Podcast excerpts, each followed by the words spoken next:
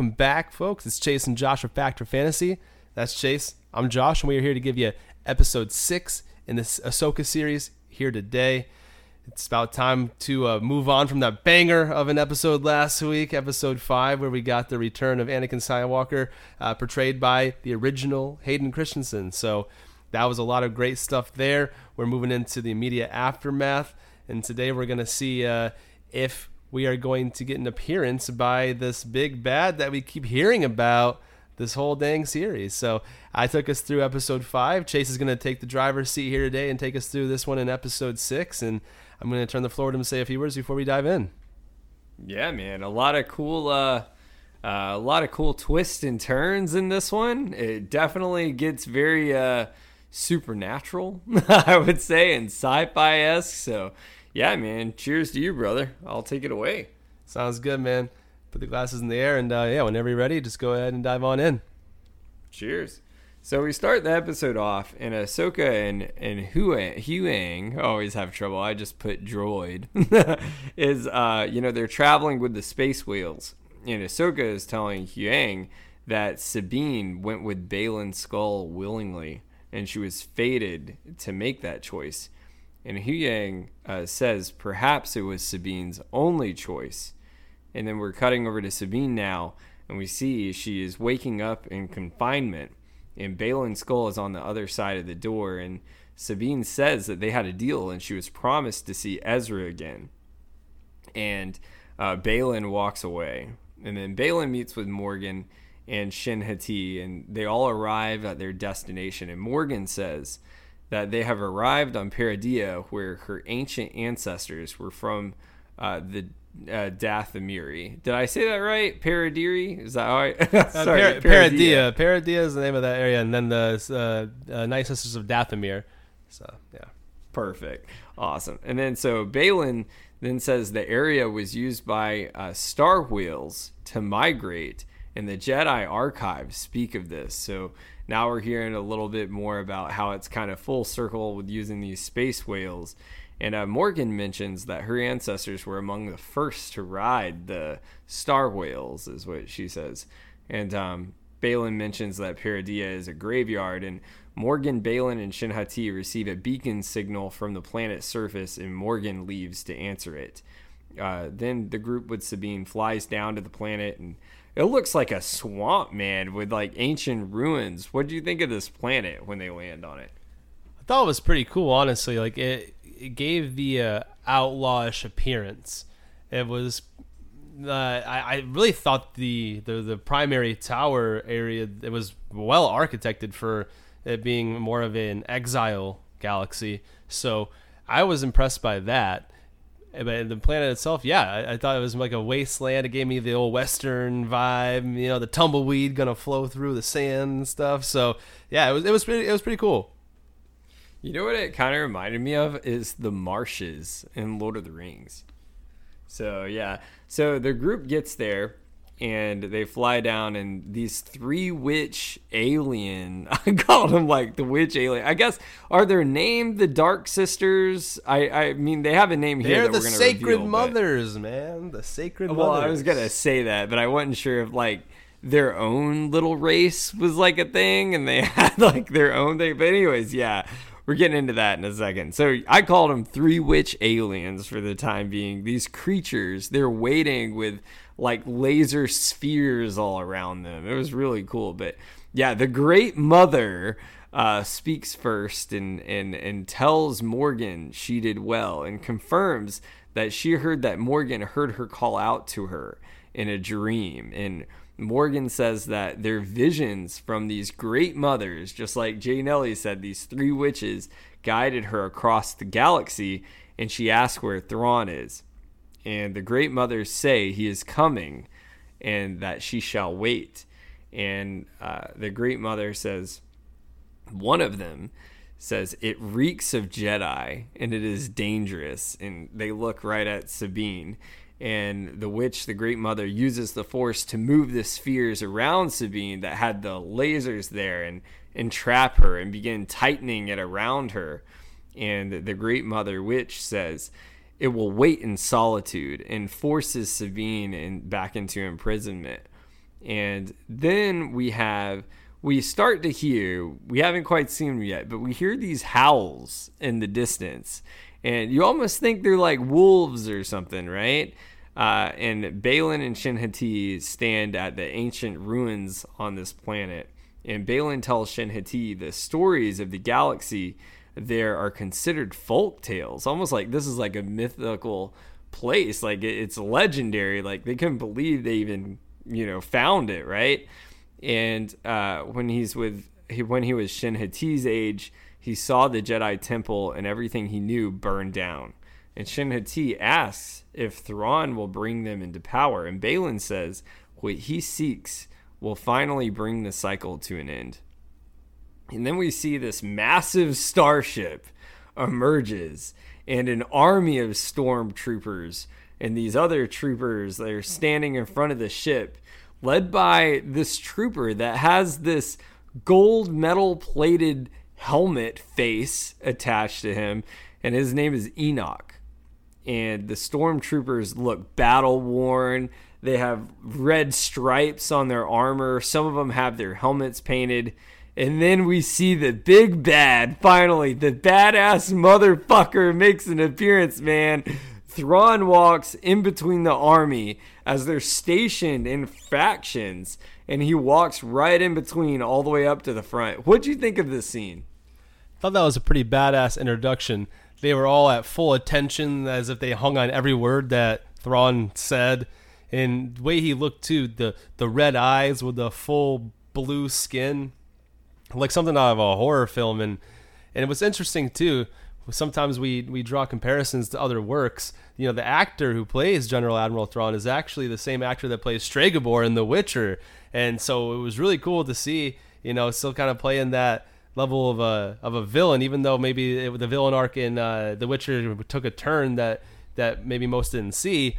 Here, you know, he's just a pure evil villain that you yeah you you already see just at the first glance that this guy is going to be a fucking problem. So yeah, I thought that uh, that introduction to Thrawn super badass seemed just like a, a, grand admiral you know everyone had like the shoulders up chest out like in perfect postured position and they were they were the epitome of a military rank of just knowing where to be at the right times and there's no missteps, no off movements. Like this guy has them fucking whipped into shape. And so I thought that was really cool, man. You know what it reminded me of is a statement you made when we were covering The Mandalorian, and you said, I just think this guy is going to come in with a fucking force, man. And I knew he would but how they were going to portray that to the audience, like it was almost even hard to imagine. And this scene did that fucking justice, man, because you even saw like how his right hand men were, right? Like Enoch, like with a gold plated face. Like, how are they going to make that different? And you could see like the battle worn soldiers and see like these motherfuckers are like Navy SEALs. Like, they're clearly the top of the top. These aren't your average fucking stormtroopers. So it was badass, man. It was awesome. So uh, back to it, then Thrawn, he's out in front and he says, What was first just a dream has become a frightening reality for those that may oppose us. And Thrawn thanks the Great Mothers and tells Morgan Enoch will begin the cargo transfer. And Morgan tells Thrawn that the catacombs will take some time, at least three rotations. And the Great Mothers inform Thrawn of Sabine's imprisonment uh, that's there. And Baylan mentions that he brought the prisoner and that he thinks that she could be of use to them. And this is really interesting Thrawn's response because you can tell he thinks kind of more on the line of Baylan Skoll. Like he definitely kind of he never underestimates things, right? And um, at this point, Thrawn uh, uh Morgan introduces uh, Baylan and Shin Hati as mercenaries of hers, and Thrawn says, "You must be General Baylan Skoll uh, of the Jedi Order. So you can tell this motherfucker something Ahsoka has not been fucking doing. He does his fucking research. it was awesome. And uh, Baylan says, I parted ways with the Jedi long ago. And Morgan says, the prisoner is Sabine Wren. And Thrawn says, looks at Baylan, you're quite right. She could be of great use to us. And Thrawn meets with Sabine and thanks her for freeing him from exile. And Sabine asks where Ezra is. And uh, Thrawn unlocks her cuffs and says she is free to go, but once uh, once she leaves, you know, S- Sabine will be stranded on that planet forever. And it's also possible that Ezra is dead. Um, and Sabine says, if you survived, I'm sure he's doing just fine. And Thrawn says, you gambled the fate of your galaxy on that belief? And Sabine says, you wouldn't understand. And Thrawn says, perhaps not. Sabine says, I'd rather not waste any more of your time. What kind of ride do you have around here? And then Enoch steps up, his right hand man, shows Sabine a howler, which this thing was fucking cool, man. It was like a space wolf. What do you think of this new creature we've been introduced to? Well, it's funny that they call it a howler because remember the old howlers from Harry Potter, the red letters that would yell at you when you forgot shit and acted up. But I will say that this howler was a little more menacing. It looked like a Wolverine that had a long, uh, grotesque, monstrous snout. It, it was it was almost like a mixture between a wolf and a werewolf simultaneously that was on all fours. It was really cool, and you know, I will say I kind of expected a little bit more out of this thing just because of the appearance, but it, it was definitely uh, interesting to see at first glance, and I was kind of curious if these things they you know actually what they really kind of looked like. They almost kind of look like the Wolverines of uh, when in um in the, The Lord of the Rings uh, right? yeah the the Lord of the Rings battle before Helm's Deep. Those Wolverines that came and attacked them. So I don't know if they were called like the Wolves of Isengard or what but man they they kind of reminded me of those things. Yeah, the wargs is what I think they were called. But yeah, same thing. I was thinking the same thing. Almost like more friendly wargs in a way, but it was it was badass. Uh, and then Enoch says, "Be warned, nomads wander this wasteland and prey upon each other for survival. Here are your weapons." And he hands Sabine back, you know, her blaster and her lightsaber. And the stone wall opens, and Sabine rides off into the open planet. And then Thrawn tells Baylan that he and Shin Hati may follow Sabine at their own pace, and if Sabine finds Ezra, to destroy them both. And Sabine, we're following her, and she's ambushed by these nomads on this planet. They kind of reminded me of like those sand dune people in Star Wars. What they kind of remind you of, Jay Nelly? Yeah, it did kind of remind me of the Sand Dune people. They were just yeah, just bandits. They they didn't really stick out to me in any sort of real way. Honestly, they were kind of forgettable. For sure. yeah, we're going to see how forgettable they are. Anyway, so Sabine is ambushed by these nomads, and her howler runs off, and she's shooting these nomads with her blaster. She grapples one, shoots a couple down, but begins to get outnumbered, so she ignites her lightsaber and she takes on five at one time and strikes like seven times, cutting them down finally like roundhouses one and in the face in the face like roundhouse like a nomad down anyways takes them all out and and the rest flee in fear and uh, four of the nomad people lay dead around Sabine, and her communicator radio is fried. And Baylan Skoll and Shin Hati uh, ride out on howlers to track her. And uh, back to Thrawn, he's telling Morgan that their primary objectives are to leave the galaxy, and it matters not if Wren and Bridget, uh, Bridger, sorry, Ezra Bridger, Ezra Bridget is like Bridget Jones' Diary. Ezra Bridger are killed, and the same with mercenaries Shin and Balin Skull. So you can tell this motherfucker doesn't give a fuck. Like he's all about objective. Like we're not putting emotions in play. This is all about what we got to do. And uh, Wren then finds her howler and it, this was really funny uh, she like blames him for abandoning her and said i should have known you were a coward. And it was pretty funny. And then the howler approaches her and you can kind of tell they're kind of making like a friendship or something. And sabine says fine i'll give you another chance but you better not bail on me this time.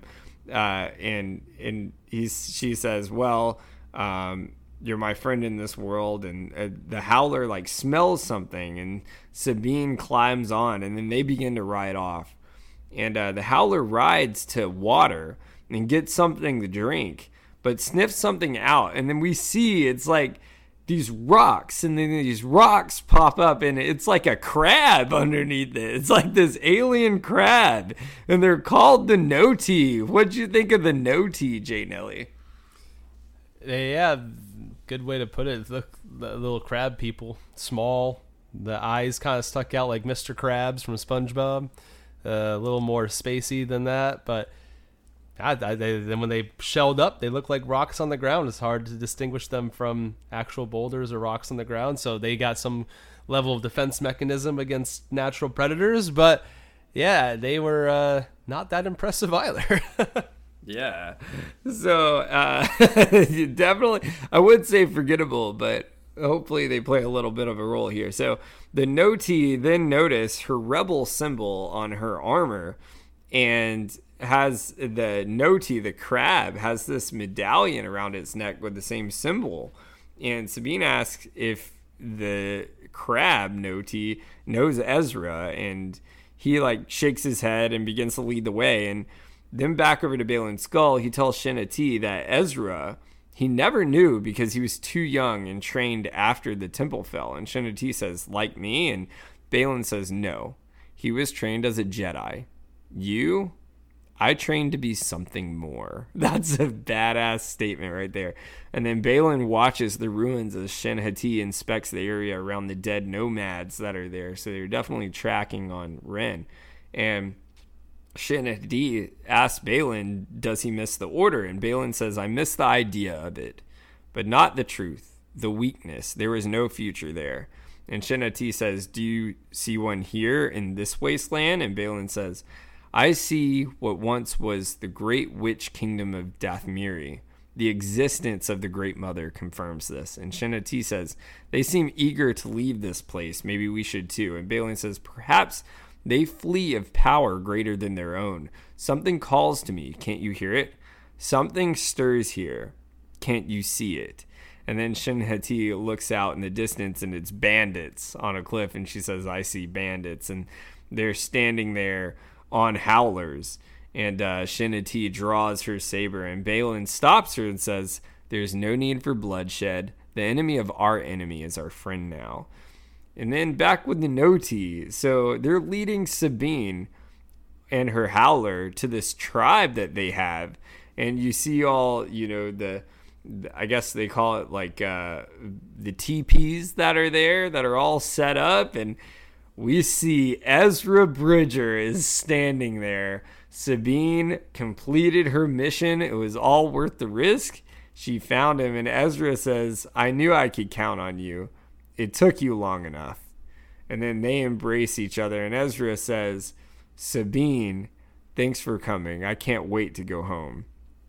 Then back to the Great Mothers and Morgan. The Great Mothers inform Morgan that a Jedi is on the way and Thrawn assumes it's Ahsoka Tano. And he tells Morgan he wants to know her background and history and they should prepare for her. He commands that if the Star whales approach, to destroy them. And Thrawn says, Great Mother, Great Mothers, I will once again need your dark magic. And the Great Mothers say, The thread of destiny demands it, Grand Admiral. And the episode closes. What are your takeaways for this episode, Jay Nelly? So there's some some things with this one. Uh, there's some things with this one, but uh, I do I do think it was kind of cool. These great mothers, they really remind me. If you guys ever watched that original Disney movie Hercules with the the Sisters of Fate that share the eyeball that cut the threads of people's lives, they kind of remind me a little bit of that. Uh, but more, a more like menacing version who, you know, almost assist people along the way that they deem worthy. Kind of similar to how the Sisters of Fate and Hercules were like assisting Hades and, in seeing the future. So I thought that was pretty cool. It almost it was like a little bit of an Easter egg towards that. But I found uh, it to be a little interesting that Thrawn is on this planet for however long, and the the people who currently reside there, I'm just going to assume the tower was built by either the Dark Sisters of Dathomir or the Great Mothers are the last ones left. I'm not really sure because it doesn't really explain it too well. but like he shows there for two seconds and they just all right yes we're gonna follow whatever it is like the the the threads of fate demand or destiny demand it uh, that we just follow you blindly here i just i don't i need to see what like, what they're seeing i think a little bit of more explanation around them would have been uh, would have been helpful to really take this uh, as seriously as as you can with these characters specifically because it's like they have a level of reverence, but I don't really see their actual power. And if they do have actual power, why are they just you know giving it away to somebody else or letting someone else take the reins? I just I don't get the what their end goal is. I don't know if they just are people who don't engage in conflict, but just assist with who they think could bring about what they see in their threads of destiny.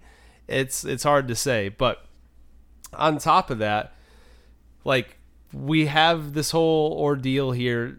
This Grand Admiral Thrawn, like he looks badass, and I love his mentality. He's very similar to Baylan Skoll in terms of not underestimating his opponents. He decides, you know, I remember that in this episode that he asked, uh, he was asked by Morgan Elsbeth if they shouldn't bring more troops, and he said no, we, this should be sufficient. He has everything in his mind calculated to where uh, he, he, there's no missteps here. You know, he, he's he's very much like a, a general grand admiral in, the, in a real army. He just seems to have everything uh, lock and key. Has a plan, and his plans make sense, and he has reasonings behind it. So I found that really really cool.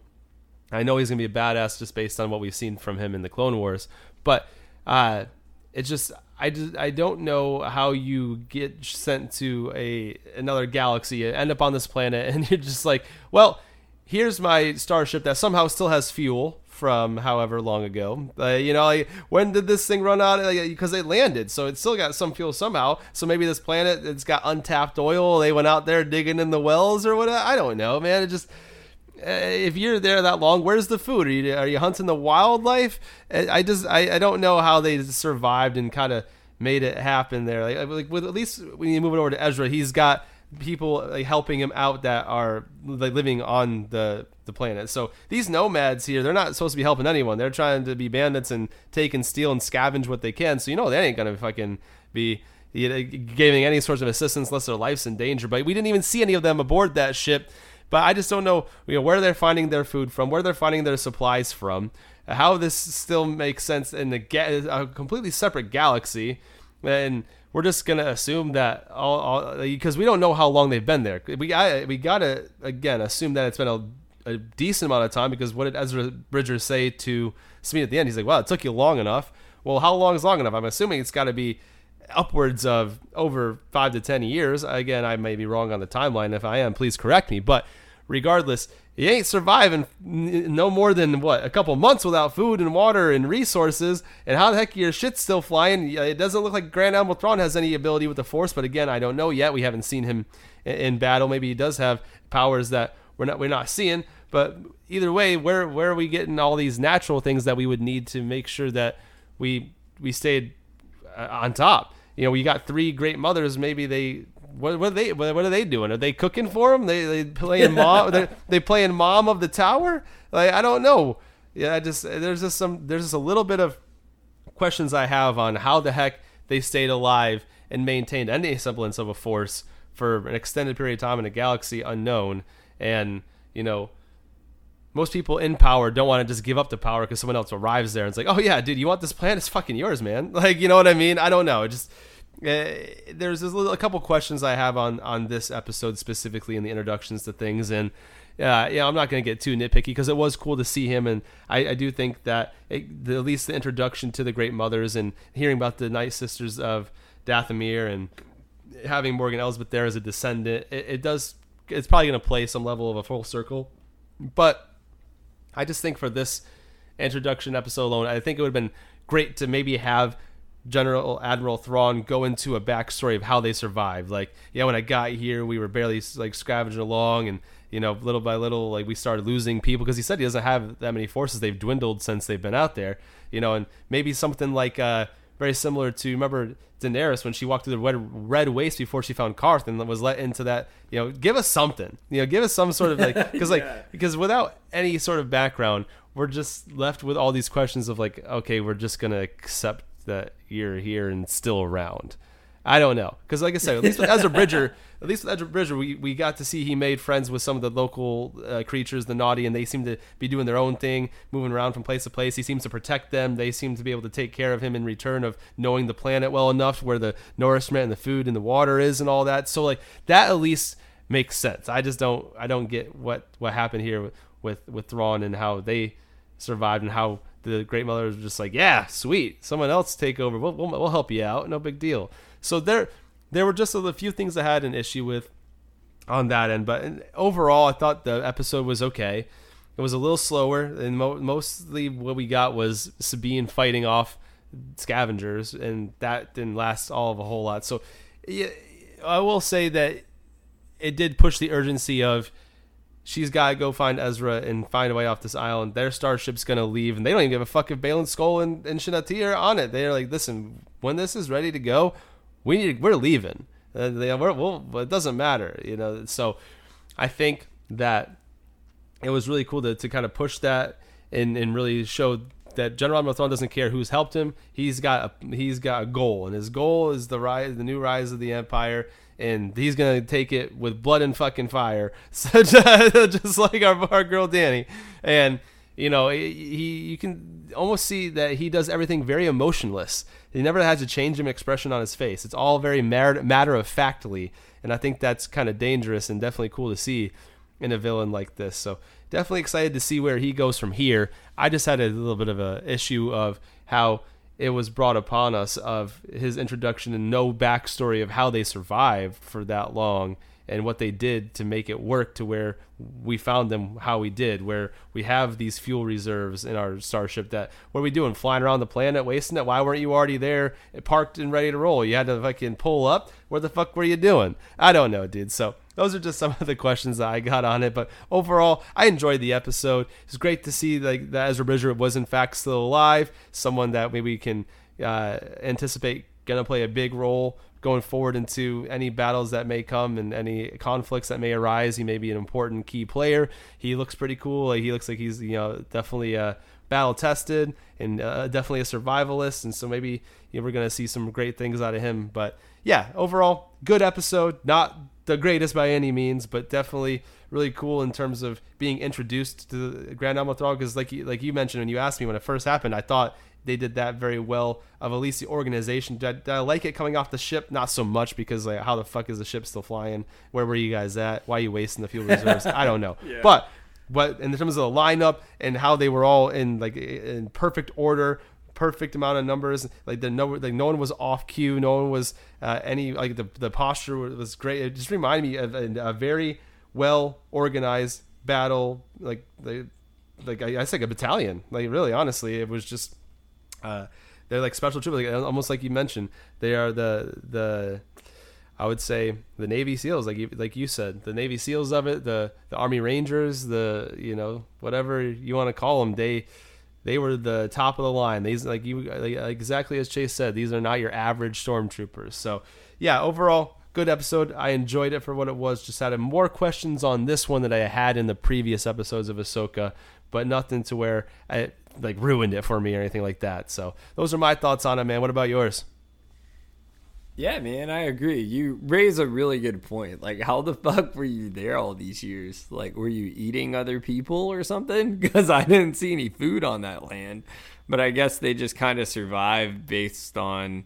I just took it for what it was worth. Like, I guess whatever the nomads used or or any of that. But uh, yeah, you definitely raise a good point, or for even to the point of you know, what were really the odds Ezra Bridger would even be there, right? But it, same thing, it didn't ruin it for me. It did keep progressing. I think the thing that made the episode for me was just like you were describing was those stormtroopers that were coming.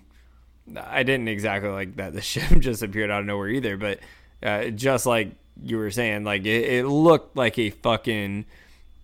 So far, really, it's like one of the biggest groups we've really seen like all at one time. And I, w- I really kind of wish maybe he made his debut in like a a little better way. Like maybe if they were going someplace where he was already based up, but yeah, he just flew over that way. I kind of had a problem with. I don't know what they were doing there. I don't know what the great mothers were doing there all these years and how they survived. And there's only three of them, so I definitely want to know more about that. But um, I did like it did keep kind of progressing and you did see more into Thrawn and the way he thinks about things. I think they did portray his character well into even showing like you know he never underestimates his enemies and realizes that you know he, at least what we've seen he's not exactly a supernatural force he's more of a militant force and just like you know he was saying he would never underestimate the jedi again right so um, it had a lot of really cool reveals. It made progression. Definitely brought up a lot of questions. But overall, I would give it a. Uh, I would probably give it a, a seven point five. What would you give it on a grade for this episode? Oh gosh, uh, probably like seven one, maybe maybe seven flat. C's get degrees, I guess, man. What uh, debates did you have for the day, Jay Nelly? Uh, I guess my debate is, uh, I, I think that I want to know what your thoughts are because Baylan Skoll mentioned something really interesting, and you, you brought it up of there's a power, a great power here. Can't you feel it? Can't you sense it? What do you think this this whole plan is? What do you think this power is that he's uh, he's referring to? Is this something? Is he gonna find? something like an artifact, or is he looking for something specific, uh, or a resource of power? What do you think it is that is that he's sensing? Because obviously, you know, I'm, I'm just gonna trust him because this dude's really in tune with the force. Like I said, he seems to be able to uh, engage in in some level of understanding uh, his adversary's intentions and what's like, like some of their like, not I don't know if it's mind reading, but definitely he can. I would absolutely say he's really good at, at deciphering intentions. And and even before that when he found exactly where the ships were in the forest just by uh, that meditative state of, of, of, being what do you think he's feeling there on that planet? What is what is the uh, what is he in search of i guess is the question.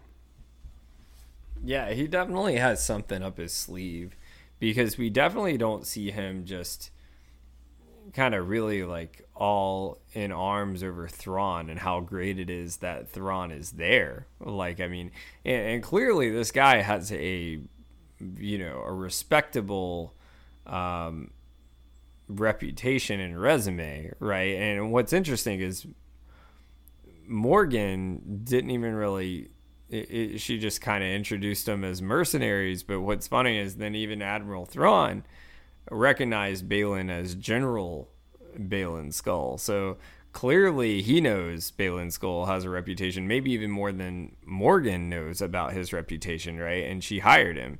So I think he definitely has something up his sleeve. I just don't know what it is. Like being honest, I don't even know what they're really I mean, I, I know he's helping Morgan and, and clearly he's gonna have to do something to where he felt like Thrawn was a necessity to get to what he needs to have an advantage of. I guess it must be like an artifact or something. My only problem with that is there's not really anything on that planet that we know of. I mean, nomads roam the area, right? Enoch said it himself, and we saw that. Like, what else is there? You got a swamp, and you got a starship from Thrawn, and you got some witches.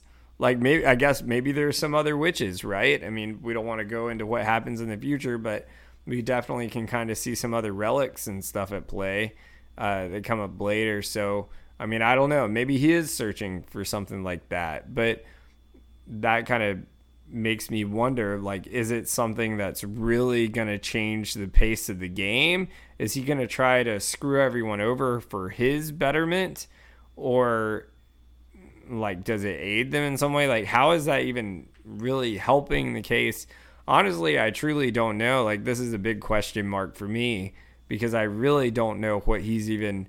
I mean, clearly he's working to a cause, but I really don't see any direction for him besides just going with what their needs are in training Shin Hati. Like I really don't even know why he's on this planet and chose to go with this mission um, for this whole idea. What's your thoughts? I think my thoughts are that he's in search of because he said something before about the beginning. He said he's like in search of like, like the beginning of something. So maybe I think he's trying to uh, break the wheel, so to speak, for our, our Game of Thrones fans. So maybe finding a way to break this cycle of you know empire rises to power or does too much to oppress the people they're ruling they rebel and overthrow the empire and then it gets back into the same cycle so I think he's searching for something that's going to break the cycle. Whether that's knowledge, maybe it's something like uh, some sort of forgotten knowledge uh, that may be found on this galaxy that was said to be more of a myth in the in the Jedi Temple that they talked about more so than than anything. Uh, or maybe it is a, a tap and reserves into power to give him the ability to himself break this cycle. But I don't necessarily think that him breaking the cycle changes anything because then at the end of the day, he's the new guy that is going to be. If, if, that again, this is just assuming what he wants to pass comes to pass, and he's successful in his endeavors. Um, then then he's like the next step guy, and it's not really breaking the cycle. It's just okay. Now you get to call the shots. So maybe he's trying to like look for some level of knowledge. Maybe he's trying to go to the beginning of where everything was incepted, and since this is like this I don't want to say it's fairy tale universe, but it's almost the way he's making it seem like this mythical place. Maybe it has the answers of how uh, how things were before things got super fucked up, and maybe a, a way for uh, things to because, like I said, Baylan Skoll doesn't remind doesn't strike me as a bad guy just to be a bad guy. You know, he was part of the Jedi Order. He thought he even like when Shin Hati asked if he missed it, he said he misses the idea of it, but not the truth and not the weakness. So maybe he's searching for the idea of what it could like something that could be like the Jedi Order, but more more consistent, not consistent, but uh, something that is tangible and and won't be fallible, you know, and it doesn't take into uh, it won't people's inability to always make the right decisions at the right time and never fail and never you know make the wrong choice. Maybe it's something along those lines. I don't know if it's sacred knowledge or something that is going to kind of wipe everything out and start from scratch type of deal. Uh, I just think it, it's got to be something that has to do with, you know, I think breaking the cycle of continuously having it because that's what I think he wants to do. I don't think he's like I said. I, I, just said it there, but I don't think he's a bad guy to be a bad guy. I think he's okay with the ends justifying the means, doing what he needs to do. That's why he took no joy in potentially killing Ahsoka when he knocked her off the ledge. He even said before she because like Morgan Elsbeth asked him, "Hey, is this sentiment?" He's like, "No, it's just a fact. Like it, it, it's going to be a shame to lose another uh, Jedi. Like where there's so few of us left." And he's and she asks him again, like, "Oh, are you afraid?" Like the following episode, and he's like, "It's not fear, it's experience. I, I'm not gonna sit here and act like." I, and we're to handle everything with ease. This is not how it goes. He seems very in tune with the realities of the world. So, I think he's so someone who is uh, is logical but willing to do the bad things to make the good happen in the end. So I think he's searching for a way to, to break the wheel and, and break the cycle of constantly empire rising, oppressing people, people overthrowing, and then rinse and repeat. That's what I think. Yeah, I would love to know more about his background, honestly. Because if you think about it, I mean, he's not a Jedi, but clearly he was trained at the Jedi Temple, right? And he has background as a general. So it makes me wonder, like, who his predecessors were that he took lessons from and what really was his background and what he was faced with and why he's so respected among the galaxy. I would love to know that. But yeah, that's just my thoughts on on that. I don't truly even know I really don't have a direction on it, but clearly he's got something up his sleeve. Yeah, uh, I just it's going to be curious as to how it plays a role in the grand theme, and you know, is it actually going to be something that because right now it almost seems as if he doesn't really care about Thrawn and Thrawn's plans at all. He's got his own completely separate separate deal. He, he did what he had to do to get there to where he wanted to be, and so it almost leads to the question of it, whatever he does and whatever he's able to find or uh, uncover is it actually going to be like a hindrance to Thrawn and their plans? Is it going to fuck that up? And at the end, like him accidentally being somewhat of a good guy? Like, what, what do you think there? Yeah, I mean, he he has uh, glimpses of that that we see. Like, not necessarily. I mean, you know, Morgan's even questioned him, like, are you know, are you responding to this out of emotion or like, are you fond of this person or whatever her exact words were? And he said, no, it's based on experience. Like, I wouldn't want to kill her. I think it'd be you know, I, I would eh, I would hate to see another Jedi go down, right, and, and another Jedi killed.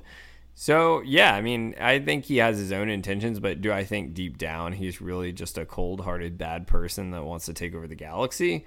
No, but I think maybe he wants to establish his own way. But I I almost see him as like almost like a space pirate or something. Like whatever is going to benefit him is what I think he sees as the right way. Like just like you said, for the greater good. We always talk about this on this channel. So, I mean, I don't know. That's just kind of what I see him doing. But I could definitely see him flipping the switch and kind of you know, taking everyone off guard, I would say. I don't know if it would necessarily go his way, but I could definitely see him definitely screwing stuff up for everybody.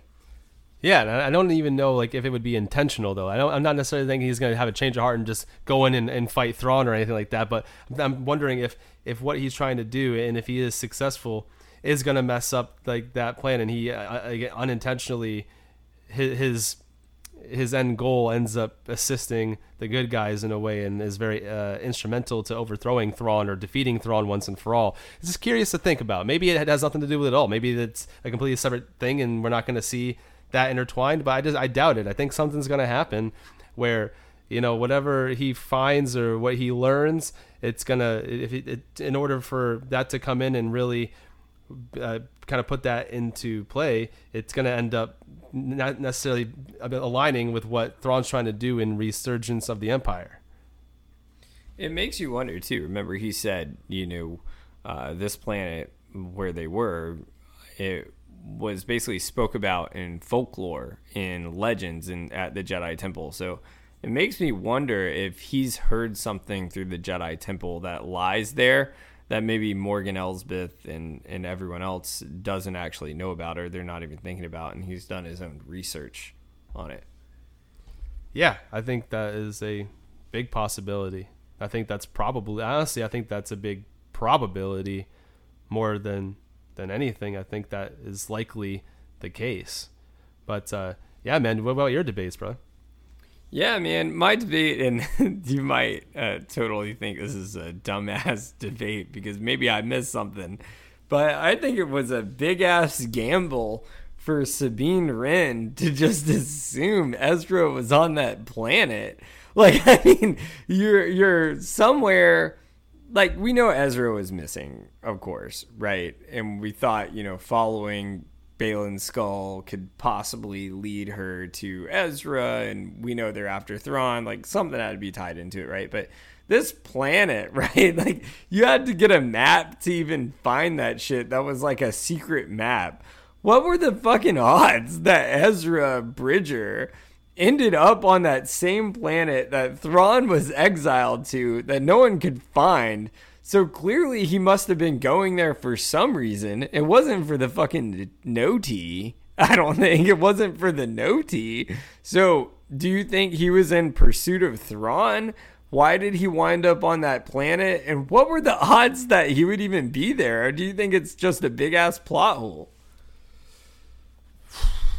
I don't think it's a plot hole because I think they went together. I think that was the whole thing. Like he sacrificed himself, and so wherever Thrawn went, he was going to end up. So I, I, definitely think that that's not. I don't think that's a plot hole. I think that's intentional and that he. But that's that. But that does bring another question along the lines of like, well, if they got taken to the same place, how did they not eliminate him? He's got a Thrawn's got a whole army, and you know, as talented as Ezra Bridger might be, I don't, especially with, it doesn't seem like he has many weapons. Uh, you know how, how he could have survived or gotten away um, eh, or whatever so unless they took separate space whales and were dropped off at different points of the planet i don't really that's the one thing that i, I am a little bit confused about is like how he was able to survive and get away from them if he but I do think that him being there makes sense. It makes sense because it seems like he sacrificed himself to take him and the whole fucking Thrawn's army into the the space whales and that and they, they obviously all went together and he just accepted the fact that he was going to be on this stranded galaxy super far away as well. So I don't necessarily think it's a, a plot in that sense, but I, I am curious as to how they could spin the fact that if they landed at the same time at the same spot, how he was able to get away from a full army that seems very, very uh, proficient. so I, am I'm, I'm, not, I'm unsure about that part. So you want to say that might be a plot hole, that's definitely something I'm more open to. But him being there on that planet itself, I think is fine. Yeah, I just don't know because it's like okay, so follows Thrawn, right? You know, sacrifices everything he has to like follow him. Like Thrawn is supposed to be like exiled on this planet with him. And Thrawn has this big ass spaceship full of all these top notch stormtroopers. And it's just him? And he's gonna like follow him there? Like that's my big issue. Like who's to say like Thrawn was gonna is not gonna escape Ezra Bridger. Like, I mean, unless Ezra Bridger has his like army that I don't know of or did something creative, but like you're telling me this guy was exiled on this planet and Ezra Bridger just follows him there and traps him there. Like who's I think, to say Yeah, hold on. Yeah. Let me let me interrupt you there because I think he did something in terms of a battle where like maybe he because he was he's really proficient in utilizing the force and maybe he trapped them inside one of the space whales like with the force like that whole that whole like ship in in and of itself and and decided that so that way it couldn't bust out of like the space whale's mouth or try to use it maybe he stayed close enough to hold it with the force until it took him to whatever galaxy it was. I think it was one of those kind of things um, where he he just was able to to sneak him into a trap, hold him there long enough to get him away from who he was going to hurt, which was pretty much the entire the entire outer rim or whatever wherever they're located. So makes sense, and I'll, I'll I'll go along with it. It's just it's like like you were saying, like bro had an entire spaceship that was massive with an army on it. And we've seen what Morgan Elsbeth and her mercenaries did against Hera, pushing it into hyperdrive. And you're telling me this dude can't get away from Ezra Bridger? but I mean, respect to the guy, don't get me wrong. But you're telling me like Ezra Bridger against a top notch army? like, I mean, there's only so many people you take on, but I'll buy it. And then my side of the thing is like, I think it was a big ass gamble that Sabine Wren just went and, you know, howled off, I guess you can say, howled off on the howler, hauled ass, looking for Ezra Bridger. Who's to say he wasn't even fucking dead? Like, like you got nomads on the planet, you got the whole army of stormtroopers there, and she's just hauling ass off. Not to mention if she's gonna like, I mean, clearly she knows someone's gonna be looking for Thrawn, right? So you're not gonna try to get secrets on the inside and reveal what information you can with the communicator just gonna bolt off. I mean i don't know. I mean i would have tried to play the part. Like i mean i'm not a very good liar but maybe like play undercover agent or something. She just hauled ass off into the marshes man with the with the nomads.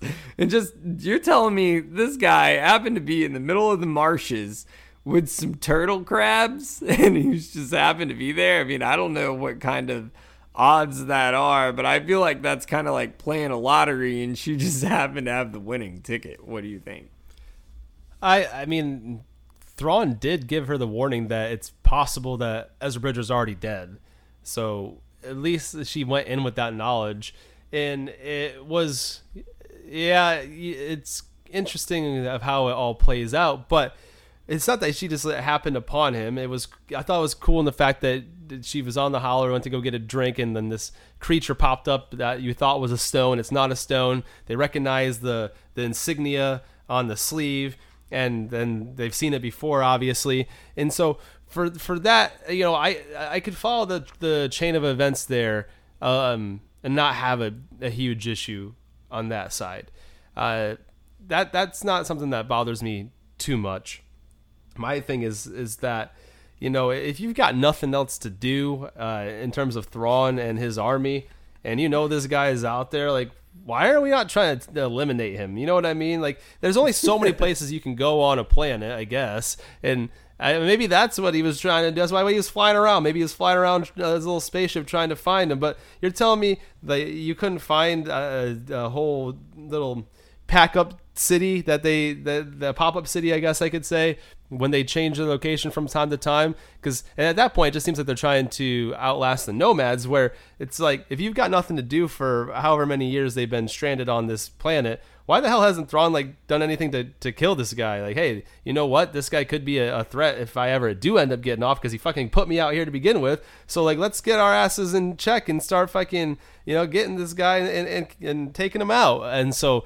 that's more of a question that I have is you know why hasn't he been pursued? And if he has been pursued how are you going to convince me that he's been able to evade capture and with only a limited amount of uh, uh, of opportunity? You know like if these guys had a spaceship it's got fuel on it somehow they're able to still fly it. Yeah you can fly around that planet pretty pretty quick in that I would assume. So that's that's just something I I, I have a problem with more so than uh, her finding him. That didn't bother me but the fact that he is basically unbothered, and you know they're going to use.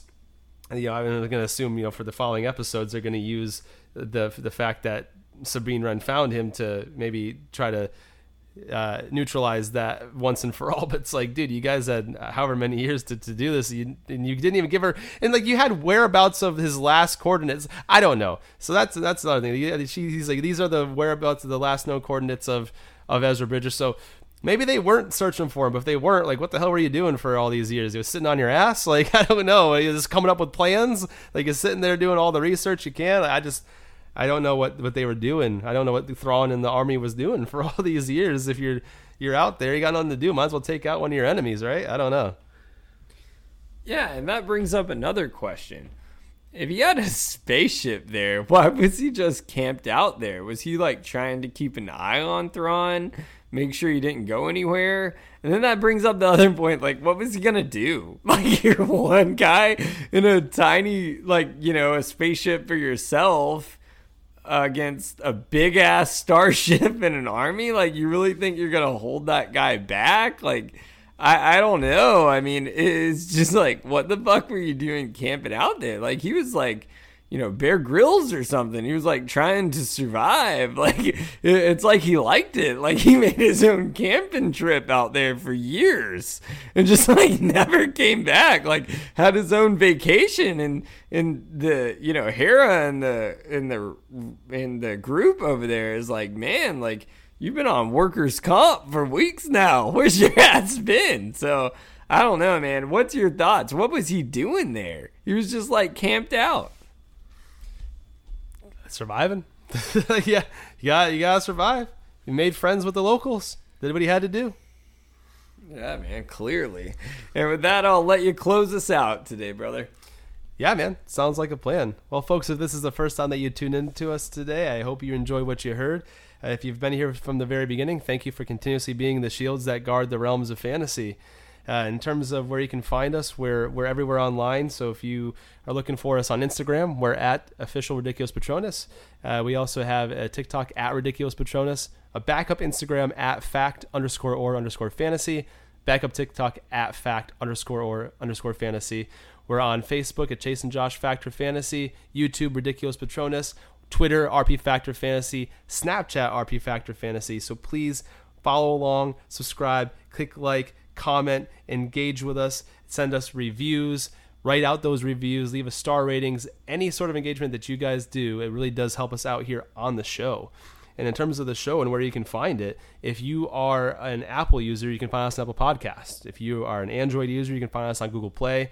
We are on Spotify. We're on iHeartRadio. We're on Audible. We're on Amazon Music. We're on Stitcher. We're on Acast. We're on our host site Podbean. Wherever you get your podcasts, Chase and Josh Fact or Fantasy are there. We are out for the day. This has been another ridiculous production. Chase and Josh Factor Fantasy signing, signing off. off.